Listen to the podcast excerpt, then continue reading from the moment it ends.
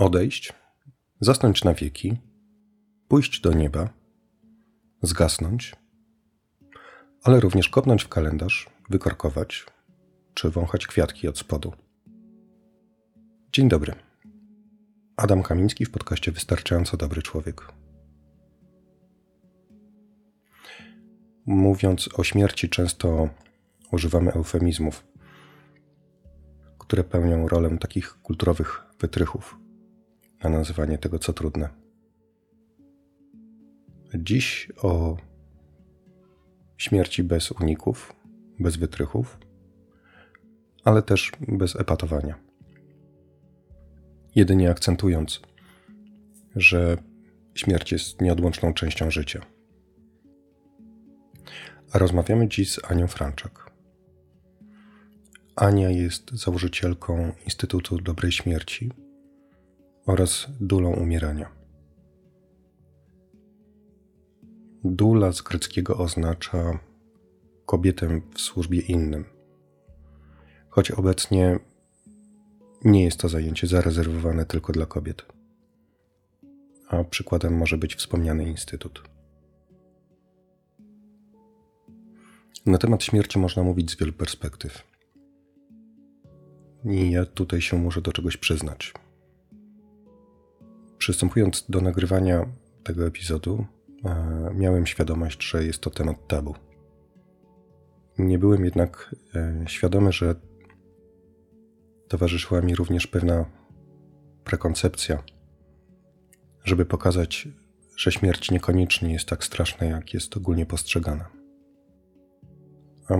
Mówiąc bardziej wprost, uparłem się, żeby jakoś zdefiniować śmierć, żeby wykazać, że ona może być dobra. Mm, także wypuszczam ten epizod z taką refleksją, e, że można mieć jakieś prekoncepcje, ale proces i tak pójdzie swoją drogą. Zatem zapraszam do rozmowy. Jak to powiedział Steven Levine w swojej książce Kto umiera, odpuść wszystko i odpręż się. Dzień dobry, Aniu. Po pierwsze, to bardzo dziękuję Ci za, za możliwość tego spotkania, e, bo e, przyznam, że bardzo długo czekałem na taki moment, kiedy temat śmierci pojawi się w tym podcaście.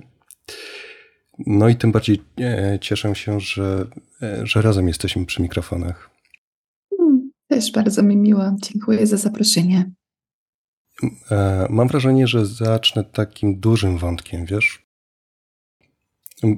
Pracujesz w okolicy śmierci, e, która to w naszej kulturze ma swój ciężar gatunkowy. I takie pytanie, e, czy pomimo tego, że śmierć to wróg publiczny numer jeden, można spotkać dobrą śmierć? Mhm. Hmm, jak tu odpowiedzieć? Mm, bo to pewnie bardzo zależy od własnej osobistej perspektywy. Z mojej perspektywy, tak, można spotkać dobrą śmierć, że śmierć nie zawsze jest tragedią albo wrogiem, z którym trzeba walczyć, ale istnieje taka możliwość, żeby wyjść z tego życia w sposób spokojny, w którym istnieje też jakiś rodzaj akceptacji i zgody. Mhm. Um, I mówię to, ponieważ byłam świadkiem takich sytuacji, gdzie osoby na końcu swojego życia właśnie mieli zgodę na to, co się teraz dzieje i odnaleźli jakiś rodzaj spokoju w tym. Mhm. Więc ja jestem przekonana o tym, że to jest możliwe, natomiast nie jest to obecnie na pewno e, normą, no, że większość Jasne. sytuacji umierania um, albo tych procesów umierania często się odbywa w takim w takiej atmosferze wielkiego oporu, lęku, z takim nastawieniem, że trzeba walczyć za wszelką cenę, mhm. aż do samego końca, co nie zawsze ma wpływ na jakość życia. Mhm. Sama długość życia wiąże się czasami z tym, że robimy dużo kompromisy, jeśli chodzi o jakość. Um, więc może tak na, na początek kilka moich przemyśleń. Jasne. Um, jakbyśmy się pokusili o to, żeby zdefiniować, tak wiesz, zupełnie hasłowo, e, dobrą śmierć, co, co, co, pierwsze ci przychodzi do głowy? Mm. No pierwsze bym się zastanawiała nad tym, czy ta kategoria dobra albo zła w ogóle ma sens Aha. w kontekście śmierci. Mhm. To jest trochę jak pytanie, czy dobra jest grawitacja? No ona po prostu jest. Ona jest częścią naszego świata, tak samo jak śmierć jest częścią naszego życia i naszego świata. I myślę, że trochę ta myśl e, kierunkowana na ocenę tego, tego jest, ona jest trochę tak bez sensu tak naprawdę. Jasne. Um, więc pytanie może brzmi raczej, skoro śmierć jest, mhm. jak możemy stworzyć dobre warunki na wspieranie siebie nawzajem w obliczu śmierci? Jak mhm. możemy dobrze towarzyszyć sobie nawzajem w procesie umierania, w um, rytuałach pożegnania, mhm. w żałobie. Więc to są te pytania, na które tak naprawdę mamy wpływ. Natomiast na pytanie, czy śmierć jest albo nie, nie mamy na to wpływu, bo to jest po prostu większe od nas. Tak. Tak, wiesz, mnie się wydaje, że to jest wynik tego, jak, w jaki sposób nasza kultura patrzy na, na, na śmierć. Mhm. Robimy wszystko, żeby, mhm. no, żeby nie patrzeć w tę stronę. Mhm tak jak mnie takie słowo przychodzi eksperci, ale ono nie jest tu najwłaściwsze, tak? Żeby eksperci w tematyce umierania, mam tutaj na myśli Jenkinsona, mhm. Kubler-Ross, John Halifax, oni um, wszyscy mówią lub piszą, że spoglądając wstecz, e, będąc na łożu śmierci, że można utknąć e, w takim poczuciu braku sensu, niespełnienia, jakiegoś zmarnowania danego czasu, lub mhm. zupełnie odwrotnie. I ja chyba tutaj potrzebuję y, podkreślić mhm. wagę tych opinii. A, bo to są ludzie, którzy mają. Jakby... Tak, mają, przepra przepraszam, czy, czy, czy ci w słowo, bo one mają wielkie, one mają duże doświadczenie w towarzyszeniu Natomiast nie w umieraniu. Nie? W sensie bardzo słusznie, że zauważyłeś, że ten, ta ekspertyza jest trochę trudna w kontekście umierania, bo nikt z nas jeszcze nie umarł. Tak, tak naprawdę jedynymi ekspertami procesu umierania na przykład są osoby, które umierają, tak. bo oni tego doświadczają, a my tak naprawdę nie mamy bladego pojęcia, jak to jest. No, przepraszam, że się tak wtrąciłam. Nie, to jest w ogóle super punkt, bo mnie się od razu przypomina, a, przypomina słowa pewnego nauczyciela Zen e, na wykładzie, w którym uczestniczyłem wiele lat temu. No i tam padło właśnie takie sformułowanie, że, e, że nikt z tego życia nie wyjdzie żywy. Wiesz, zastanawiam się tutaj, e, Aniu, czy da się uchwycić od czego właśnie może zależeć poczucie danej osoby? Tak, że ktoś sobie pozwoli na to, żeby odpuścić. Czy to są, nie wiem, posiadanie jakiejś konkretnej osobowości, wiara, nie wiem, jakieś mm. czynniki zewnętrzne. Próbuję to zrozumieć trochę. Mm, tak, ja to też próbuję rozumieć od dłuższego czasu i tego jeszcze nie rozumiem. Rozumiem. Bo trochę Właśnie nie mam bardzo jasnej odpowiedzi na to pytanie, od czego to zależy, jak ludzie umierają i w jakim będą stanie. W sensie, mi się wydaje, że, że um, to jest wynik tak naprawdę może wieloletniej pracy, takiego przygotowania się, albo w ogóle takiego życia ze świadomością tego, że kiedyś umrzemy. Um, I taka, taka świadomość tego, że jesteśmy ograniczeni jako ludzie, mhm. że istnieje taka granica naszej wiedzy i mocy. Um, pewien rodzaj pokory wobec tego. Mhm. E, I myślę, jestem przekonana, że to ma duży wpływ na, na nasz proces umierania, w sensie, czy jest tam akceptacji tego, czy nie. I też duży wpływ ma, jak się zachowują nasze bliscy, no? czy na tak. przykład nasze otoczenie. Osoby z naszego otoczenia mówią nam takie rzeczy typu nie zostaw mnie, albo musisz jeszcze żyć, nie? W sensie to tak, tak są tak, tak. tak naprawdę zdania, które mogą wprowadzić do takiego wielkiego wewnętrznego konfliktu w osobie, która jest bardzo chora, mhm. bo ona tak czuje, jej ciało jej mówi, że śmierć się zbliża, ale otoczenie jej mówi, że tak nie powinno być. Um, i, I tak naprawdę dużo wspierającej, dużo bardziej wspierające jest, jeśli osoby w naszym życiu e, potrafią nas wspierać, jakakolwiek jest sytuacja, mhm. nie? Mhm. Mówiąc, że cokolwiek teraz będzie, ja będę przy tobie. Mhm. Um, może nawet mówiąc, że wiem, że twój czas przekończy, mówisz mi to i ja to słyszę. Mhm. Nie? Kiedy babcia na przykład mówi, że powoli ja się zbieram tak.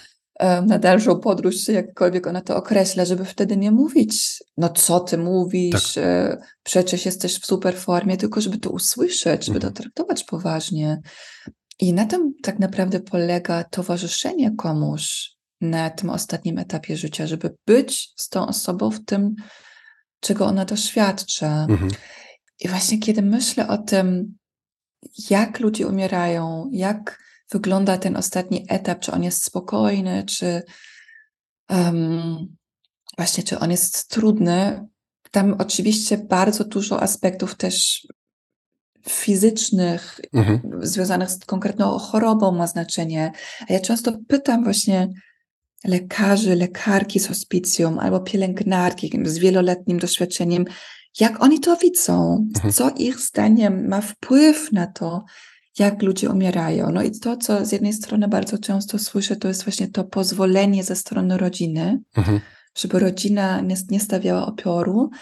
A raz miałam taką bardzo ciekawą rozmowę z kobietą, która już jest na emeryturze, a przez prawie całe swoje życie pracowała w hospicjum e, jako, jako pielęgniarka i mhm. ona powiedziała, wieś co, ja mam taką obserwację i to nie mam żadnych tutaj badań na to, ale ja to tak obserwowałam na przestrzeni swojej kariery, że te osoby, które często mają takie bardzo trudne doświadczenie w umieraniu, że ten proces jest bardzo długi na przykład, no trudny w tak, różnych sposobach, tak, tak. mówi, że to często są osoby, które na przykład były przez całe swoje życie na bardzo wysokich stanowiskach. Jasne.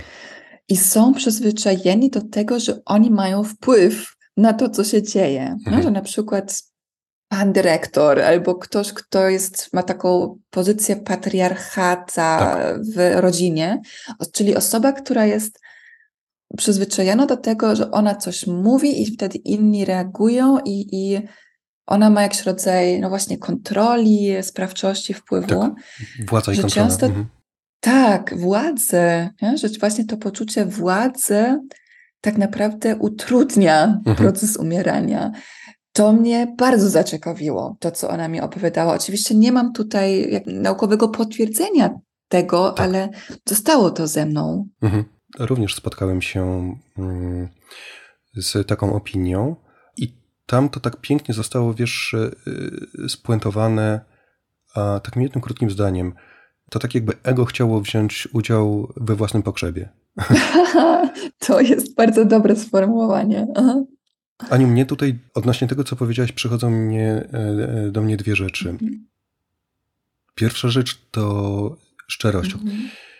Uważam, że to jest wielka sprawa. E, to jest taka, taka tragikomedia, że rodzina udaje, że nikt nie umiera mhm. i osoba umierająca również udaje przed rodziną, że nikt nie umiera, tak? tak. Więc jakoś mi się to przekłada właśnie, wiesz, tego rodzaju fałsz przed sobą e, i przed, przed bliskimi e, może się przekładać na cierpienie. Mhm. E, ale, i właśnie tutaj druga sprawa jeszcze, mam też wrażenie, że umiejętność takiej otwartości, wiesz, tak, takiej otwartej postawy to jest gigantyczna praca nad sobą. To nie jest takie hop -siup. Tak. To jest bardzo trudne. Nie? To nie jest coś, że tam jest jakiś magiczny przycisk, guzik i naciśniesz go i wtedy jesteś w takiej postawie wobec życia i śmierci. Mi się wydaje, że to też jest właśnie wynik jakiegoś dłuższego procesu wewnętrznego. Mhm. Tutaj też myślę sobie, że wiesz, jak śmierć przychodzi nagle, mhm. jesteśmy z marszu wrzuceni na głęboką wodę. No i musimy sobie jakoś radzić, mhm. więc y, w życiu w ogóle. No tak. tak. Rodzimy się, jesteśmy rzuceni na głęboką wodę. Tak, tak. Natomiast wiesz, jeszcze odnośnie wspierania e, osób umierających, i to wydaje mi się może się tyczyć e, ludzi, którzy zawodowo tym się zajmują, ale oczywiście też e, osób bliskich, że tam może być wiele pułapek, że tam może być jakaś próba wpływania na to doświadczenie śmierci, jakieś subtelne forsowanie jakichś własnych fantazji na temat tego, jak ta śmierć mm. powinna wyglądać. Mm. No ona, tak jak powiedziałaś, ona nie zawsze jest piękna. Tak. Da się uniknąć pułapek? Hmm. No właśnie, jak powiedziałeś, że taka pułapka jest, żeby mieć jakieś, jakiekolwiek wyobrażenie mhm. na to, jak to ma przebiegać i wyglądać. Mhm. Um, czy da się tego uniknąć? No myślę, że takie naprawdę cały czas przypomnianie sobie o tej postawie otwartości i pokory to jest może droga, jak unikać tych pułapek, bo no właśnie w taką pułapkę można wpaść zarówno kiedy unikamy tematu, jak i kiedy mamy jakąś konkretną wizję tego, że na przykład ta śmierć powinna być świadoma i spokojna i piękna, bo tego się mhm. też nie da zagwarantować. Hmm. Tak. Zarezonowało ze mną to słowo świadoma. Ja, to jest chyba raczej jakaś tam moja fantazja na temat mojej śmierci, że fajnie by było, tak? Ale to też znowuż hmm. jest, wiesz, e, układanie sobie pewnych, e, pewnych arabesek w całość, tak? No, a wiesz, jest mi to bliskie, w sensie, jeśli ja sobie w tej chwili wyobrażam swoją własną śmierć, to też mam takie, taką nadzieję, że będę to doświadczyć, um, tego doświadczyć świadomie, bo ja to sobie, sobie wyobrażam jako bardzo ciekawe doświadczenie. Mhm. W sensie, nie wiem dokładnie oczywiście jakie, ale myślę, że to będzie naprawdę ciekawe. I, ale też widzę, że bardzo dużo osób ma zupełnie odwrotnie, mhm. że mówili, mówią, że dobra śmierć to śmierć w śnie, mhm. albo że nagle, albo um, ostatnio, kiedy um, zmarł taki mój dalszy znajomy, mhm. on właśnie po operacji po prostu się już nie obudził. I to wtedy kilka wspólnych znajomych powiedzieli coś takiego, jak no jedyne, co teraz nas potrafi pocieszać, to to, że on nie był tego świadomy. Mhm. Więc dla nich to było coś pozytywnego, mhm, a mhm. dla mnie to było takie, ha, nie wiem, czy to jest coś dobrego. Um, więc widzę, że ta definicja tej tak zwanej dobrej śmierci, że ona potrafi być skrajnie różna. Aniu, zahaczę to, co powiedziałaś, tak, że jakby z tobą, z tobą to zazgrzytało. Mhm. Zajmujesz się tym zawodowo i chciałem zapytać o Twoją postawę. Czy jak z Tobą zgrzyta takie sformułowanie, albo na przykład wspierasz w procesie odchodzenia jakąś osobę, która ma inny system przekonań?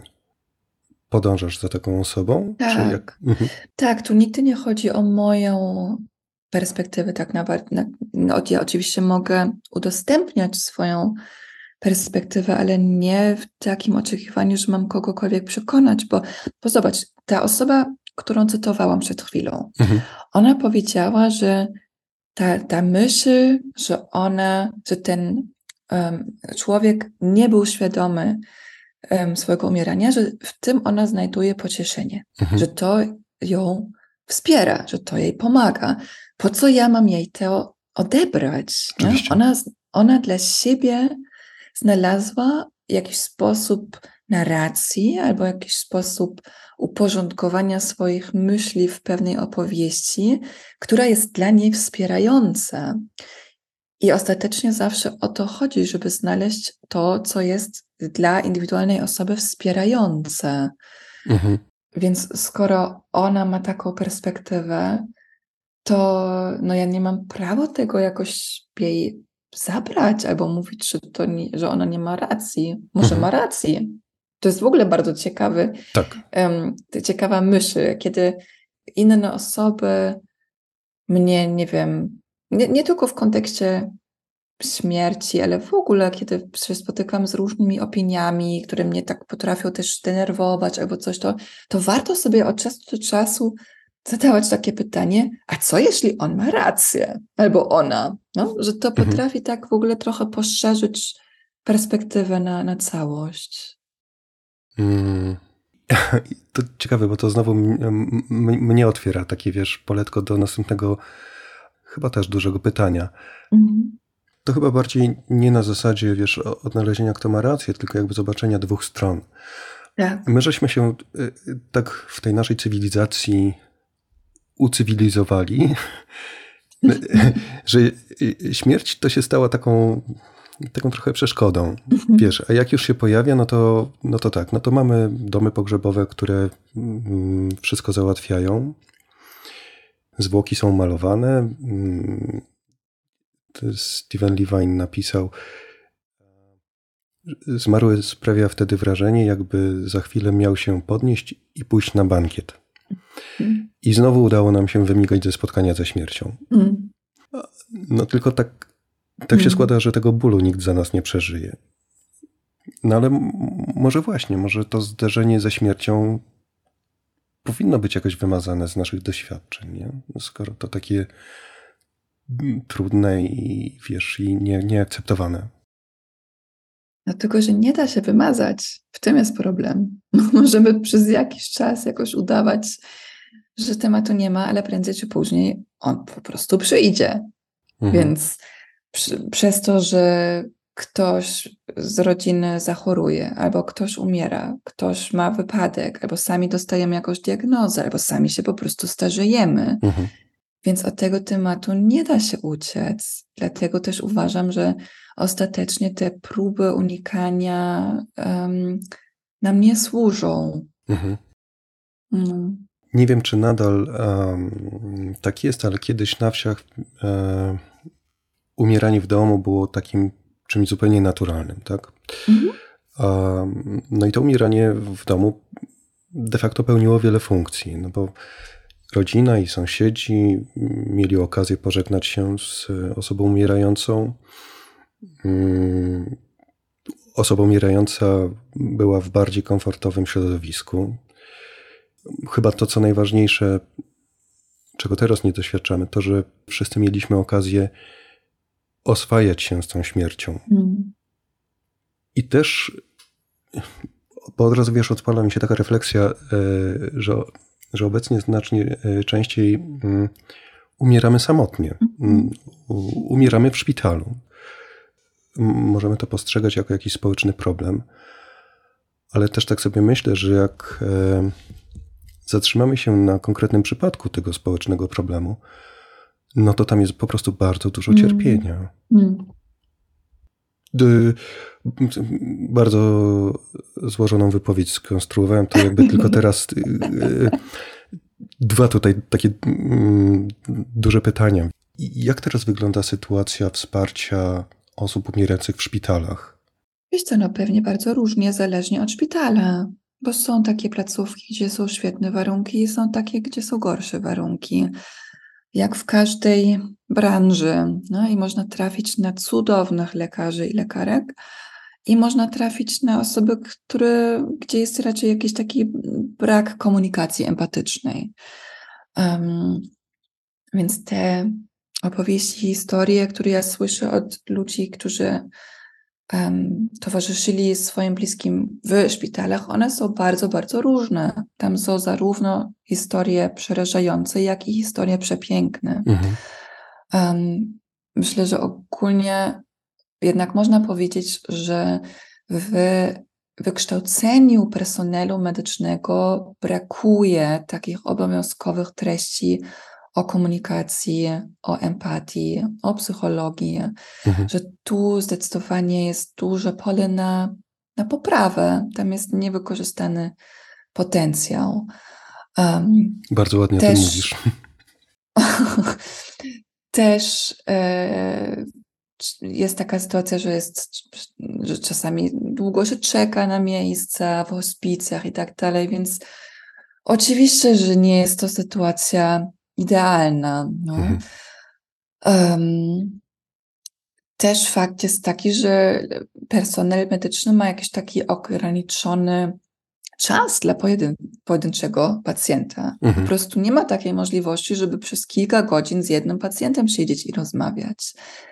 I, i właśnie trochę w ten, w ten obszar, w ten brak wchodzimy z tym, co robimy w Instytucie Dobrej Śmierci, mhm. czyli ta inicjatywa edukacyjna, mhm. którą założyłam i w której dzisiaj działa już ponad 100 osób. Mhm. Właśnie organizujemy na przykład takie warsztaty, żeby wzmacniać rodziny w takich sytuacjach, żeby edukować zwykłych ludzi o tym, jak wygląda proces umierania, mhm. żeby była dostępna właśnie większej, więcej wiedzy i informacji na ten temat, żeby ludzie potrafili rozpoznać, kiedy się zaczyna ten proces, żeby ludzie wiedzieli, jakie objawy się pojawiają w trakcie tego mhm. procesu, mhm. jak można zareagować, jak można wspierać, ale też na przykład, co zrobić, jeśli bliska osoba zmarła w domu. No, mhm. Zazwyczaj między momentem zgonu i momentem, kiedy przyjeżdża zakład pogrzebowy, mija kilka godzin mhm. albo jakiś tam czas. Co wtedy robić? Jak się zachować w tym czasie? Jak obcować z tą osobą mhm. już zmarłą? Jak opiekować się jej ciałem? I to są takie bardzo praktyczne tematy, taka dość prosta wiedza tak naprawdę. To nie są skomplikowane rzeczy, ale ta wiedza zniknęła ze społeczeństwa, zniknęła z kolektywu mhm. i została przesunięta właśnie do tych sfer profesjonalistów, do personelu medycznego i do branży funeralnej. Mhm. Więc dzisiaj tak praktycznie bardzo mało osób wie, co trzeba robić albo co można robić w tych pierwszych godzinach po śmierci. Jak to w ogóle wygląda, jak się zmienia ciało. I i ta wiedza, która jest tak, została taka trochę utracona, staramy się właśnie ją z, z powrotem wnieść w społeczeństwo. To robią właśnie tym, że zajmują między innymi wszystkie te dule umierania, mhm. które na świecie coraz bardziej aktywnie działają. No, tu właśnie chodzi o to, żeby tak naprawdę wzmacniać ludzi, taki empowerment. No, to nie jest to, to, to na przykład moja praca jako dula e, umierania nie polega na tym, że ja powiem rodzinom, że teraz możecie wyjść i ja tutaj będę siedzieć mhm. i trzymać tą osobę za rękę. Nie, mhm. to w ogóle nie jest moja rola. Moja rola jest, żeby ten cały system rodzinny wzmacniać w taki sposób, żeby oni potrafili to udźwignąć bez takiego wysokiego poziomu paniki i lęku, żeby, tylko żeby wnieść w taką sytuację więcej spokoju, zaufania i taką wiarę w, w ludzi, we własną moc, w, w, w moc wspólnoty też, żeby razem przejść przez takie, takie doświadczenie. Rozumiem. I takie mam, to jest właśnie takie, o tym ja marzę, nie? żeby ta, żeby znowu się wzmacniała ta gotowość zwykłych ludzi, po prostu nas wszystkich, żeby się spotykać z tematem śmierci, żeby tego nie odpychać właśnie i delegować, tylko zdać sobie sprawę, że wszyscy potrafimy sobie nawzajem towarzyszyć w różnych sytuacjach w życiu i że może nawet takie jest zadanie jako ludzi, żeby sobie pomagać nawzajem. Mm. To odnośnie tego, to ja mam dwie takie refleksje. Że jakby ja całym mhm. sercem jestem z tobą i z tym, co powiedziałaś, ale jakoś tak rozum, taki zdrowy rozsądek, y, czy nie wiem jak to nazwać, to myślę sobie, że to jest takie bardzo idealistyczne i utopijne, że idziemy w zupełnie przeciwnym kierunku. To musi być strasznie frustrujące. tak naprawdę nie, bo nie wiem, czy idziemy w zupełnie innym kierunku. W sensie obecna taka powiedzmy mainstreamowa kultura mhm. jest w innym kierunku. Tak. Bo jest w kierunku właśnie szybko, sukces, młodość, tak. fame, piękno i tak dalej. Tak. Ale bardzo, bardzo dużo osób obecnie ma się źle. Popatrz, ile jest osób w depresji, ile jest po prostu cierpienia w ludziach. To jest związane moim zdaniem z tym, że właśnie to, co stworzyliśmy kolektywnie, jest tak naprawdę wbrew naszym najgłębszym potrzebom. I ja widzę coraz bardziej ludzi i inicjatyw, którzy chcą iść w innym kierunku. Mhm. Na przykład cały ten tak zwany Death Positive Movement. Mhm.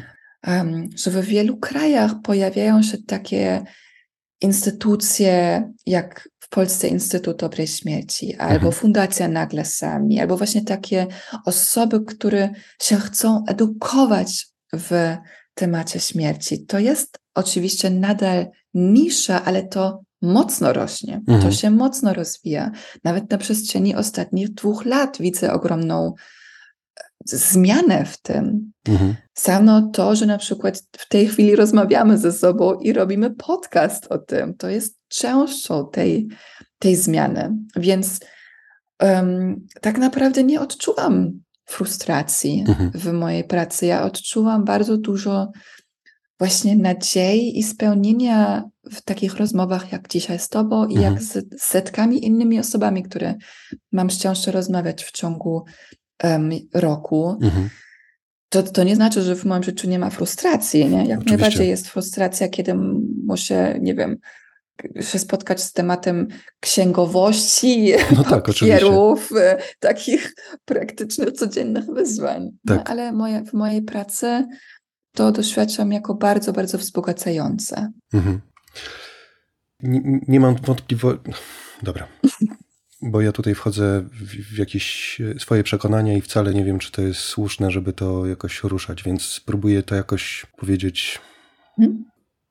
Uważam, że ciężko znaleźć ważniejsze sprawy niż hmm. zajęcie się tym, żebyśmy mieli tę otwartość na na drugą osobę w procesie umierania, ale również na swoją śmierć. Mhm. I chyba stąd też jest a, też duża wdzięczność do Ciebie za to, że zgodziłaś się na ten podcast. Mam takie doświadczenia mm, lokalne, wiesz. Próbowałem tutaj zrobić jakąś inicjatywę wspierającą ludzi właśnie w procesie y, umierania. No i tam coś eksperci powiedzieli, mhm. że to jest y, super pomysł i w ogóle społecznie jest super, hiper potrzebny. Tylko gdzie tutaj są pieniądze? Mhm. Więc to jest, wiesz, dla mnie taki bardzo duży zgrzyt. O, że, jest duży temat, tak, tak. Że to, to, to, wiesz, z jednej strony to, co gdzieś, wiesz, najgłębiej w trzewiach siedzi i czuje się, że jest potrzebne, Mhm. I, I jest jakiś gigantyczny wokół tego opór materii, takiego wiesz, świata zewnętrznego, nie? Nie wiem, jak ty sobie z tym radzisz? No, ten temat pieniędzy jest naprawdę fascynujący, bo coś jest głęboko nie tak z naszym systemem ekonomicznym. No, w sensie, że, że te zawody, w których ma się taki bezpośredni wpływ na dobrostan drugiej osoby, typu pielęgniarka albo nauczyciele, no te, te, te, te tak. zawody są po prostu bardzo mało, mało się zarabia w tym. Jest takie przekonanie, że, że spełnienie moralne w tym jest wystarczająco duże, tak. że, to, że to nie trzeba tutaj um, myśleć o tym wymiarze finansowym, albo że nawet to jest niemoralne. Nie? Czasami jest takie nawet pomysł, pomysł że um, za pomoc to nie wolno brać pieniędzy, nie? że coś w tym jest nieetyczne. I to jest totalna pułapka, bo to jest tak naprawdę jeden z postulatów, na którym też oparty jest cały patriarchat. Tak. Bo większość tych zawodów są wykonane przez kobiety. No? I, tak. I to, że kobieta właśnie opiekuje się kimś, no tutaj nie, nie, nie wolno myśleć o pieniądzach, bo to niemoralne, nie? ale jeśli gdzieś na przykład w dużych firmach prezes albo prezeska zarabia 120 razy więcej niż pracownik, to nie jest wtedy problem etyczny. No, w sensie ten cały, ten, ta, ta, to całe spojrzenie na e, pracę i temat finansów, no tu jest totalnie coś nie tak. Mhm. I e, ja dużo musiałam też ze sobą jakoś to przepracować albo znaleźć swoje stanowisko w tym, um, żeby móc brać za swoją pracę pieniędzy. Mhm. Bo ja, ja, ja też zosta zostałam trochę wychowana w taki sposób, że no, pomaganie to wolontariat i tak dalej, mhm. ale to jest bardzo ciężka praca i mnie po prostu nie stać na to, żeby robić to bezpłatnie. Oczywiście. Więc no, ja mogę powiedzieć, gdybym ja nagle została milioner, milionerką, mhm. wygrała w lotto, to ja bym robiła dokładnie to samo dalej jak w tej chwili. No, w sensie mhm. nie rzuciłabym pracy, tylko robiłabym to dalej, bo ja swoją pracę kocham i uważam, że jest ważna i znajduję w niej spełnienie i nie robię jej dla pieniędzy, mhm. ale potrzebuję też dostać za, nie, za moją pracę pieniędzy, bo no, mam, muszę z czego żyć, nie? Oczywiście. Więc ja się czasami spotykam z tym, że, um, że ktoś, nie wiem, w jakichś komentarzach w internetu czy coś tam mówi, jak w ogóle można tutaj za taką pracę właśnie brać kasę, nie? Takie oburzenie. Mhm. I wtedy ja mam takie, myślę, kurde, jak można nie brać, nie? W sensie to jest zbyt łatwe, zbyt łatwa e, ocena, jak wygląda no, rzeczywistość takiej pracy. Więc no, myślę, że o tym temacie tak naprawdę mogłybyśmy teraz tak. gadać przez kilka godzin, bo to jest temat, który nie jest tylko związany z tematem śmieci, ale w ogóle z takimi zawodami, zawodami um, około pomocowymi. Tak albo w ogóle z tym, jak działa nasz system eko ekonom ekonomii, no? że tu jest jakiś epic fail. Tak. Tym, jak Piękny. skonstruowaliśmy to. Piękny epic fail. Bardzo mi się to podoba, już zanotowany. No Ania, y, wiesz, ja mam bardzo podobne odczucia. Mhm. Ale zahaczyło mnie a czekaj, dam może jeden aspekt jeszcze. Tak. Bo, bo podzielę się takim jednym z takich moich decyzji, które podjęłam wobec tego tematu Aha. pieniędzy. Bo ja mam taką, no mam głęboką niezgodę na to, jak wygląda nasz system ekonomiczny i jak wygląda, jak różne są po prostu realia finansowe, w których ludzi żyją. Mhm. I jedna decyzja, którą ja podjęłam lata temu, tak. jest to, że ja mam elastyczne ceny, że mam wachlarz cenowy we wszystkich swoich konsultacjach tak. indywidualnych i warsztatach i spotkaniach, że ludzie w ramach takich widełek sami wybierają, na ile ich stać. Tak. Um, i, I nawet kiedy jest jakaś sytuacja, w której nawet na tą najniższą cenę kogoś nie stać, bo ta osoba naprawdę jest w super trudnej sytuacji finansowej, to się staram znaleźć jakąś opcję dla niej. Mhm. I, I na przykład, kiedy ogłaszam warsztaty, no i tam jest taka cena między kwotą X i Y, to zawsze dodam, jeśli bardzo potrzebujesz uczestniczyć, ale nie masz możliwości z powodów finansowych, to w sensie bardzo mi zależy na tym, żeby nikt nie był wykluczony z powodów finansowych, Jasne. bo to jest najgłupszy powód, żeby kogoś wykluczyć. Tak.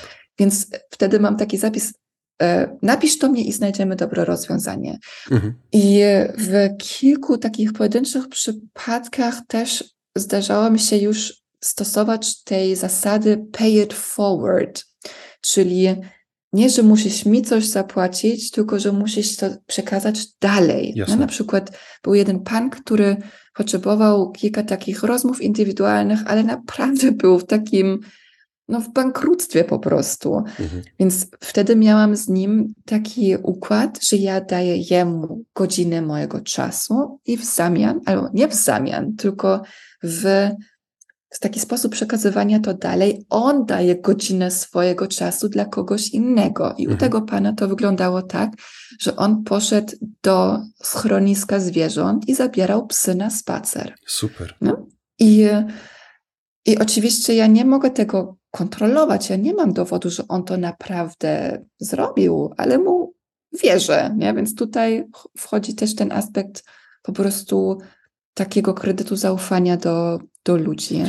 Mówisz, Aniu, o, o budowaniu relacji z innego miejsca. No. Mm, I to jest, mam wrażenie, to, czego ten nasz mainstreamowy kawałek y, jakoś nie bardzo wspiera.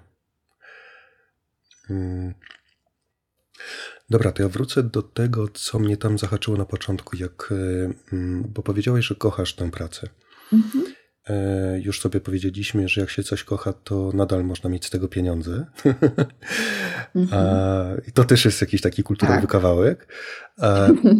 Ale... Tak, takie przekonanie, że praca musi być ciężka i musisz się tam napracować i trochę nacierpieć i wtedy dostajesz jako odszkodowanie pieniędzy. tak. tak. E, proszę potraktuj e, to pytanie mhm. na tyle osobiście, na ile uważasz. Mm, bycie w okolicy śmierci, e, wspieranie ludzi, e, edukowanie, mhm. budowanie pewnej świadomości społecznej, to jest po pierwsze rzadkość, a po drugie to jest trudne i wyczerpujące. Czy mogę Cię zapytać, jak to się stało, że robisz to, co robisz? Mhm. Hmm. Sama nie do końca wiem. W sensie były różne takie punkty w moim życiu, które mnie kierowały w tą, na tą drogę, że mhm. ten temat jakoś sam przyszedł i na pewno jednym albo kilka takich punktów to były własne straty. Mhm. Właśnie kiedy bliskie istoty, bliskie mi istoty zmarły mhm. i, i wtedy tak zdałam sobie sprawę z tego, jak jaka bezradność się pojawia w moim otoczeniu, że mhm. ludzie w ogóle nie wiedzą, jak ze mną porozmawiać, nie? że mhm że tak naprawdę nie żałoba jest problemem, ale mamy solidny problem w naszej kulturze, która unika tych tematów i mhm. zostawia ludzi w samotności z tym tematem bólu mhm. po stracie, z tematem choroby, umierania i tak dalej. Ogromna mhm. potrafi być samotność w tym, więc pojawiła mi się taka po prostu tęsknota za wspólnotą, za tym, żebyśmy się znowu nauczyli, jak się dobrze wspierać nawzajem. No, mhm. No, więc taka własne doświadczenie. Mhm. I, no i też jakiś ważny moment to był, kiedy no, ja kiedyś miałam zupełnie inną pracę. Była producentką filmową. Um, i, I było mi bardzo niedobrze od pewnego momentu. Du, dużo chorowałam.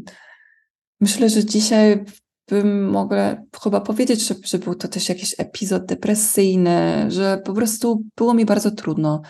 I ja wtedy um, postanowiłam, że muszę sobie zrobić przerwę mhm. od tej pracy i się zastanowić nad tym, czego ja naprawdę chcę, kim ja chcę być, co ja chcę robić, co ja chcę wnieść w ten świat. Mhm. I, I brałam wtedy trzy miesiące bezpłatnego urlopu i pojechałam do takiego centrum medytacji we mhm. Włoszech, mhm. gdzie pracowałam przez trzy miesiące, ale nie jako tam, nie wiem, nauczycielka medytacji czy coś.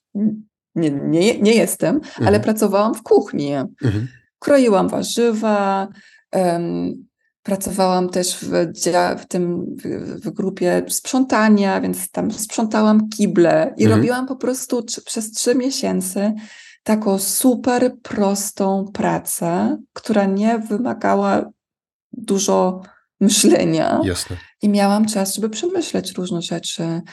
I, no i tam też weszłam mocno, w sensie głęboko w różne techniki medytacji i szczerze mówiąc w tamtym czasie przyszedł do mnie ten temat śmieci i żałoby. Mhm. I jakoś tam poczułam, że to jest mój temat, Mhm. Czy to jest to, czym ja chcę się zająć? Może to, po co ja tu jestem? Mhm. No. Przepraszam, zatkało mnie. Dlaczego?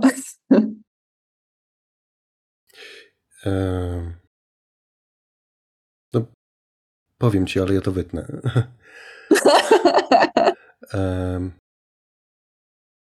Dlatego, że jestem w bardzo podobnym miejscu obecnie, wiesz? Mm. O! Tak. A... To nie wytnij tego. to jest ważne. Albo rób co tak, chcesz. Tak, tak, tak. Znaczy, spoko, dobra. Nie, to jest, to, to jest oczywiście ważne, ale to też jest bardzo trudne, wiesz, jakby w ogóle to jest bardzo trudny moment. Mm. Mhm. Y no tak, jakieś perypetie zdrowotne. Ja też tutaj pracuję w służbie zdrowia, więc, e, więc e, bardzo dokładnie, mm, tak jak o tym opowiadałaś, tak, to, to jakoś tak, wiesz, wszystko było kalką z mojego życia. Mm. No tylko tyle, że ty wiesz, już jakby znalazłaś swój kawałek, a ja gdzieś wiesz, e, jakoś szperam i węszę przez cały czas. To jesteś na dobrej drodze. Aniu, wiesz, ja myślę, że to, to, chyba takie trochę moje marzenie, ale wiesz, gdzieś możemy się spotkamy po prostu w tej, w tej pracy. Może wiesz, jakoś nasze, no. nasze drogi się zazębią, bo, bo no ja, tak, ja już to wcześniej powiedziałem, że dla mnie to też jest no, to jest duży temat. Mm. Wiesz co? E, tak już na zakończenie, bo e, dobijamy do godziny. Chciałem Ciebie zapytać jeszcze o Instytut Dobrej Śmierci. Mhm. E, bo tak jak powiedziałaś, to jest inicjatywa, którą wybudowałaś. Czym się tam e, zajmujecie? Czy to są jakieś zajęcia nie wiem, edukacyjne, mhm. czy to jest właśnie tak. gromadzenie osób, które pracują, czy jakby właśnie to, co powiedziałaś, dule, e, dule umierania? Jakby ja tak właśnie, wiesz, w tym kontekście tego rozbijania tabu naszego, nie? Tak, to są obie te rzeczy, które powiedziałeś. Z jednej strony to jest taka, za tym instytutem stoi taka duża sieć ludzi, około 100, 100 osób. Mhm. To się nazywa Kolektyw Instytutu Dobrej Śmieci. I, I to jest też taka inicjatywa, żeby po prostu połączyć ze sobą profesjonalistów, którzy pracują z tematem śmierci mhm. i którzy mogą się uczyć od siebie nawzajem i wejść razem w taką interdyscyplinarną perspektywę. Mhm. W tym kolektywie są osoby z świata medycyny, z branży funeralnej, z, są osoby z różnych uczelni, które, pracują, które badają temat śmierci przez różne pryzmaty. E, są tam artystki, artyści i więc jedna funkcja tego instytutu jest, żeby właśnie stworzyć taką sieć profesjonalistów, mhm. którzy mogą ze sobą współpracować. A drugi, i to jest ten główny cel, mhm. żeby wpłynąć na kulturę funeralną um, poprzez działania edukacyjne, w ramach których te osoby z naszego kolektywu dzielą się swoją wiedzą i swoim doświadczeniem i zapraszają do dialogu. I konkretnie to znaczy, że my organizujemy różne konferencje, szkolenia, warsztaty, mhm. wieczory tematyczne, spotkania do rozmowy, różne formaty, w których właśnie z jednej strony edukujemy, przekazujemy konkretną wiedzę, mhm. na przykład na temat psychologii żałoby, mhm. na temat procesu umierania, na temat rytuałów i tak dalej, ale też y, stworzymy po prostu taką przestrzeń, że ludzie mogą rozmawiać ze sobą, no, że, mhm. że w ogóle istnieje, pokazanie, że istnieje taka możliwość, żeby rozmawiać o śmierci w sposób taki przyjazny i spokojny mhm. i, i wspierający. I samo to doświadczenie takiej przestrzeni dla wielu ludzi jest e, przełomowe. Tak. Więc tych wydarzeń jest sporo. Mhm. No, co miesiąc mamy wiele naprawdę spotkań i warsztatów, i wszystko można znaleźć na stronie Instytut Dobrej Śmierci.pl. Tam mhm. jest zakładka wydarzenia i tam zawsze widać najbliższe terminy, więc zapraszam. Tak, ja, ja podlinkuję również adres e, Super. Instytutu. Mm, a powiedz proszę, y, organizujecie, czyli jest jakiś odzew? Jest w społeczeństwie, zwiększa się ta otwartość na mhm. tematykę umierania? Tak, w sensie widzę to po frekwencji i po ilości maili, które dostajemy dosłownie codziennie mhm. od ludzi, którzy mają do nas jakieś pytania albo chcą w czymś uczestniczyć. Um, na, na przykład e, szkolenie dla, na temat prowadzenia ceremonii pogrzebowych. Aha. Mieliśmy zaplanowane następną edycję w przyszłym roku na w, w sierpniu, a teraz już mamy tyle zgłoszeń, że jednak robimy to już w kwietniu, bo po prostu jest tyle pytań wokół tego. Mhm. Więc widzę, że w ostatnich dwóch latach naprawdę mocno to się rozwija, ale oczywiście nadal to jest nisza, mhm. nadal to jest dość specyficzna nisza, w której my działamy, ale widzę, że ona się rozwija i rośnie. Super, dobra, światełko w tunelu. no. O. Aniu. Mm, Ucham. czy jest coś, e, bo, bo ja się czuję wysycony, wiesz? E, czy jest coś, mhm. o co powinienem ciebie jeszcze zapytać? Czy czujesz jakąś, nie wiem, potrzebę dodania czegoś? Nie, chyba nie. W sensie też bardzo Ci dziękuję za tą, za tą rozmowę. I mam nadzieję, że, że, mam nadzieję, że nie wytniesz, co powiedziałeś, bo to było bardzo ważne i myślę, że dużo osób będzie z tym rezonować, bo nie jesteś sam z tym. Ja mam wrażenie, że tak naprawdę większość ludzi świadomie albo nieświadomie jest obecnie w bardzo mocnym stanie zagubienia i że kolektywnie doświadczamy ogromnej tęsknoty za innym światem. I, i to zależy od nas, czy my go stworzymy, czy nie. No, no dobrze.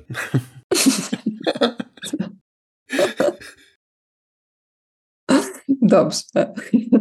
Aniu, kłaniam ci się w pas. Bardzo dziękuję, naprawdę jestem ci ja bardzo wdzięczny. Bardzo Super. Oh. Bardzo gorąco i naprawdę z całego serca ci życzę, Aniu, żeby, żeby ci starczyło pary w działaniu, wiesz? Mm. Dziękuję. No. Dziękuję. To co? W kontakcie, nie? Tak. Miłego dnia. Dobrego dnia, Aniu. Pa. Wszystkiego dobrego. Cześć. Tobie też. Cześć. Idea dobrej śmierci może wywierać trudną do zniesienia presję na umierającego i jego opiekunów, przesłaniając nam tajemnicę śmierci bogactwo tego nieznanego doświadczenia. Nasze oczekiwania wobec czyjejś śmierci mogą sprawić, że posuniemy się do subtelnych wymuszeń. Nikt nie chce być oceniany, czy umarł dobrze, czy nie. Godna śmierć to kolejna koncepcja, która może utrudnić naturalny proces. Umieranie bywa pozbawione godności. Często wiąże się z zabrudzoną pościelą, czynnościami fizjologicznymi, konwulsjami, nagością i dziwnymi zachowaniami seksualnymi, dezorientacją, szorstkimi słowami. Dobra, godna śmierć to czasem nasz wymysł, za pomocą którego chronimy się przed prawdą o śmierci, niejednokrotnie trudną, choć cudowną. To słowa Joan Halifax, mm, która jest nauczycielką Zen i osobą zaangażowaną w pracę z osobami umierającymi.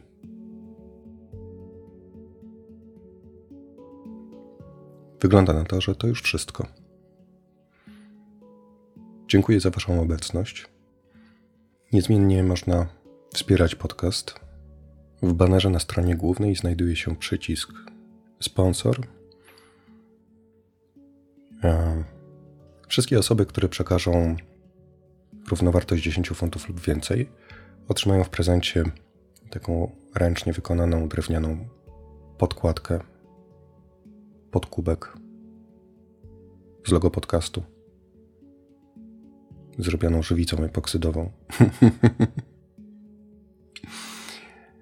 no dobrze. Wszystkiego dobrego. Trzymajcie się. Pa.